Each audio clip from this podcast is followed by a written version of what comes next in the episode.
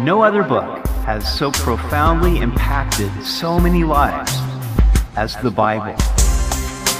Welcome to Simply the Bible, the Through the Bible teaching program of Pastor Daryl Zachman of Calvary Chapel, Treasure Valley.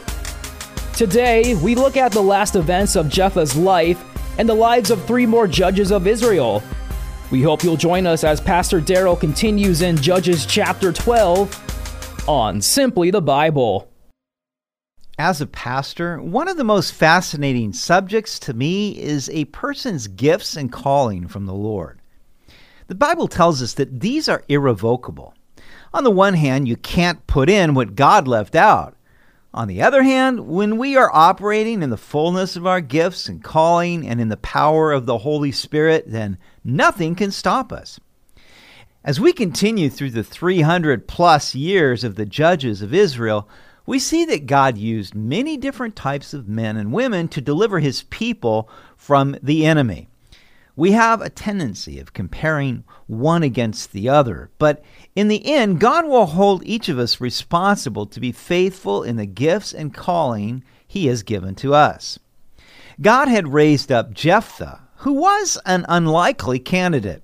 The Ammonites had not only attacked the tribes living on the east side of the Jordan, but also had crossed over to fight against the tribes of Judah, Ephraim, and Benjamin, so that Israel had been severely distressed. But God used Jephthah mightily to deliver Israel from Ammonite oppression.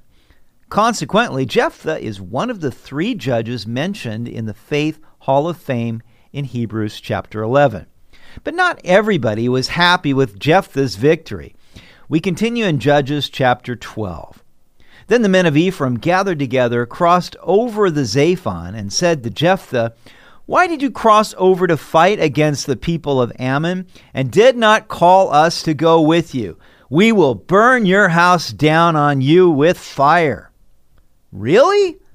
The Ephraimites were hotheads. They were a proud tribe. Decades earlier, when Gideon had not first called them into battle, they reprimanded him. Gideon was diplomatic and assuaged their anger by telling them that the two princes they caught were greater than the thousands Gideon's army defeated. Now the Ephraimites were coming against Jephthah, but he was cut from a different cloth than Gideon. Because Ammon had crossed over the Jordan into the territory of Ephraim, Jephthah also crossed over to pursue them, but he didn't call for the Ephraimites. The Ephraimites were so offended by this that they threatened to burn Jephthah's house down with him in it. And Jephthah said to them, My people and I were in a great struggle with the people of Ammon, and when I called you, you did not deliver me out of their hands. So when I saw that you would not deliver me, I took my life in my hands and crossed over against the people of Ammon, and the Lord delivered them into my hand. Why then have you come up to me this day to fight against me?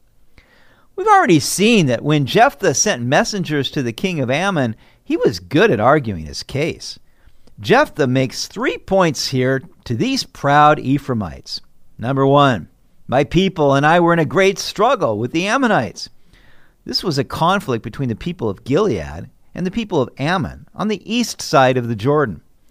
Number two, when I called you, you didn't deliver me. The Ephraimites never crossed the river to help Jephthah and his people when they were in need.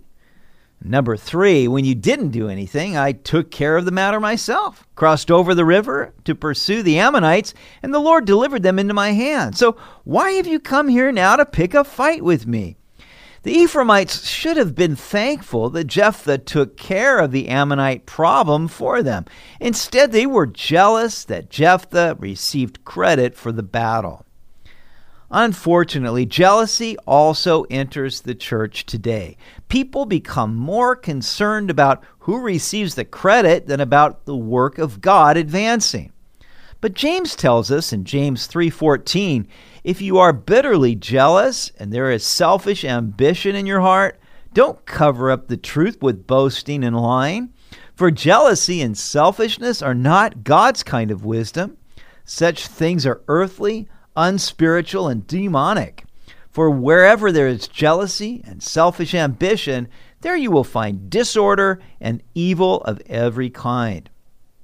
What is my reaction when I see God raise up someone else in the body of Christ? Am I critical? What if God chooses to do a fresh work in another church? Would I be willing to acknowledge the hand of God and join in the work?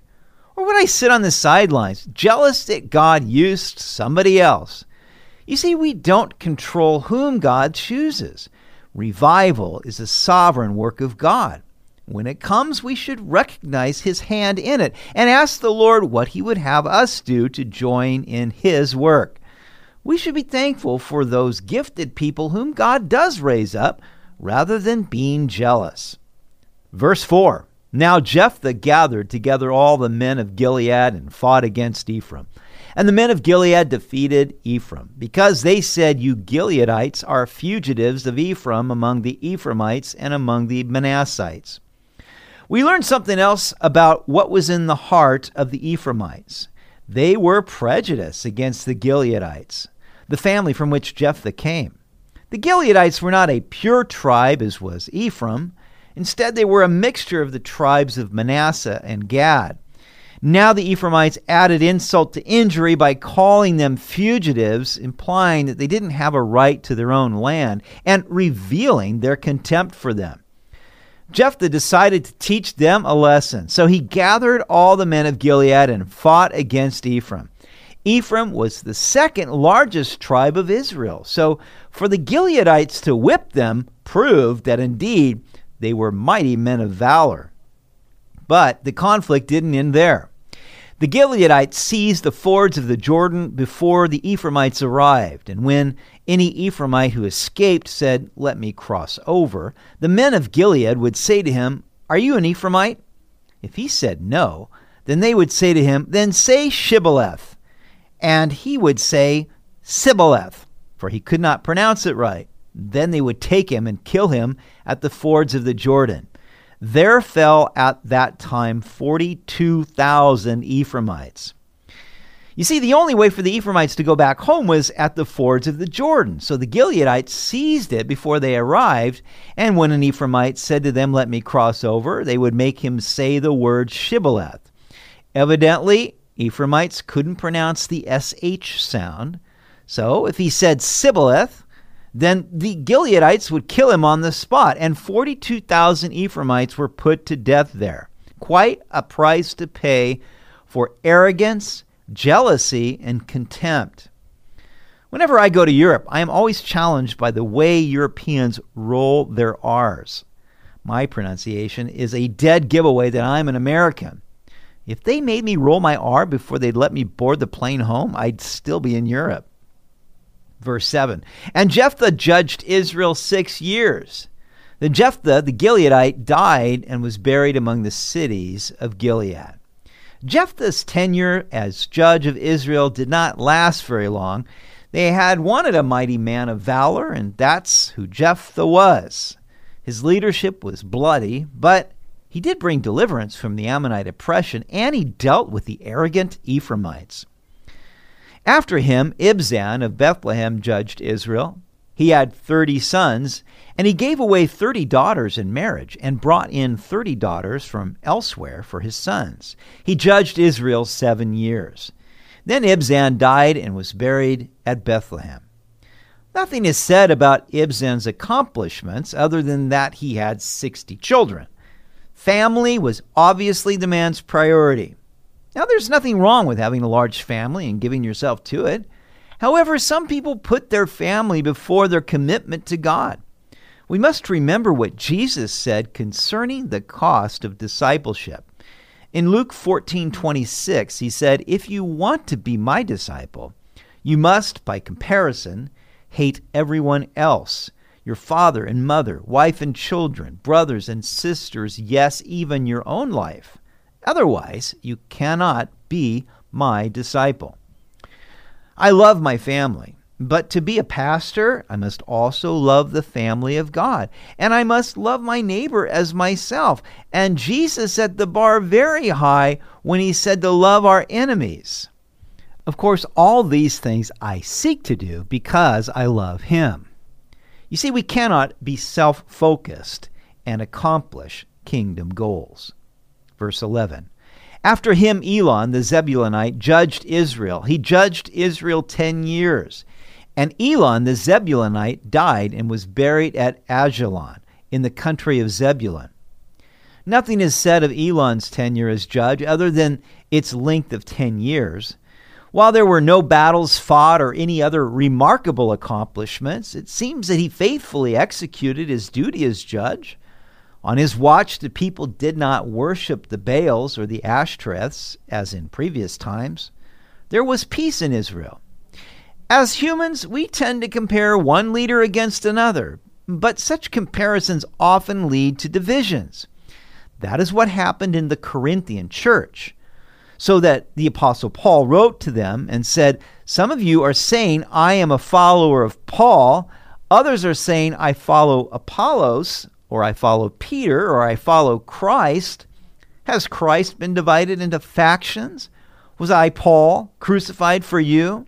Were any of you baptized in the name of Paul? Rather than comparing one servant of God against another, we should realize that each person has his or her own gifts and calling. In the end, each of us will be judged by whether we were good and faithful stewards of what God gave to us.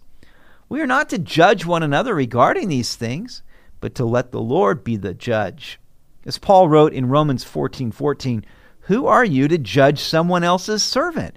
To his own master he stands or falls, and he will stand, for the Lord is able to make him stand.